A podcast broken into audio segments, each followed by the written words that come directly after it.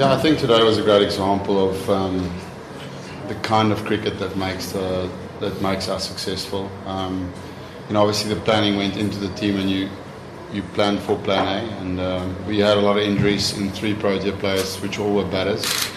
Um, pretty right early in the tournament, um, so therefore there, there was a shift for me within the team with you know a team that needed to be almost guys that are not um, recognised to everyone around the world, playing a small part every game, um, and not relying on great names or superstars to win new games of cricket. Um, so today was once again exactly that style of play that we have, where everyone gets 30s, everyone chips in, all the bowlers just do their thing, fielders do their thing. Um, you know, from a planning and execution point of view on how to play on this ground, today was it just unrolled perfectly. Um, so great game for us. Uh, extremely proud of being in the final for a very very small um, team, um, and also very happy that the fans could get some some cricket next week, um, which is something that you could see. It's, a, it's an incredible thing to be a part of. How how pump up pumped up the people gets um, for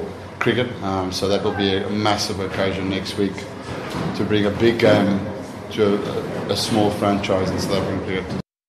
For me, that's my most um, enjoyable time to, to work with people and players um, because they're so young and they've got so much to learn. Um, they ask a lot of questions. Their brain is still very young in terms of experience in, in, in these situations or games. So I find that that's the best time for me to, to work my magic, you know, to, to get their brains working, to teach them about tactics, about game plans, about fields, about execution. Um, and the bowlers have grown so much, as you say rightly, that it's not great names, but they know exactly what they're doing. And obviously, yeah, but also away games as well. You know, our bowling attack has probably been our most consistent part of our team, and it isn't big names. So it shows you if you got um, if you're smart and you know what you're doing, you can you can you can put serious batting teams under pressure.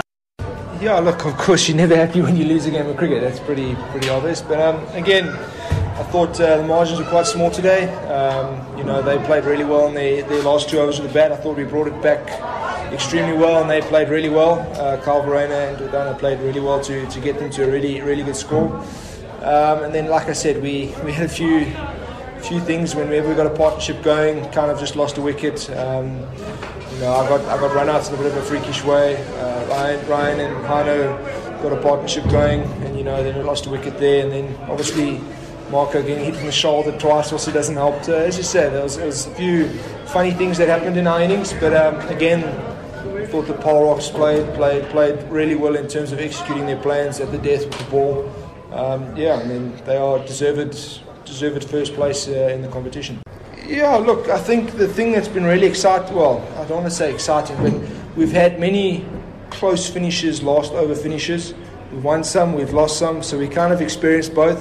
So, so we know how it is to win them, we also know what it is to lose them. So, so hopefully we can take those experiences into our hopefully next two games. Um, and you know really put the pressure on. Again, we've still got many things we can improve on. Um, you know, so we got to we got to go back to the drawing board and make sure we approve and assess those those things we need to work on. Playing in PE, I've done it my whole career. It's unbelievable atmosphere.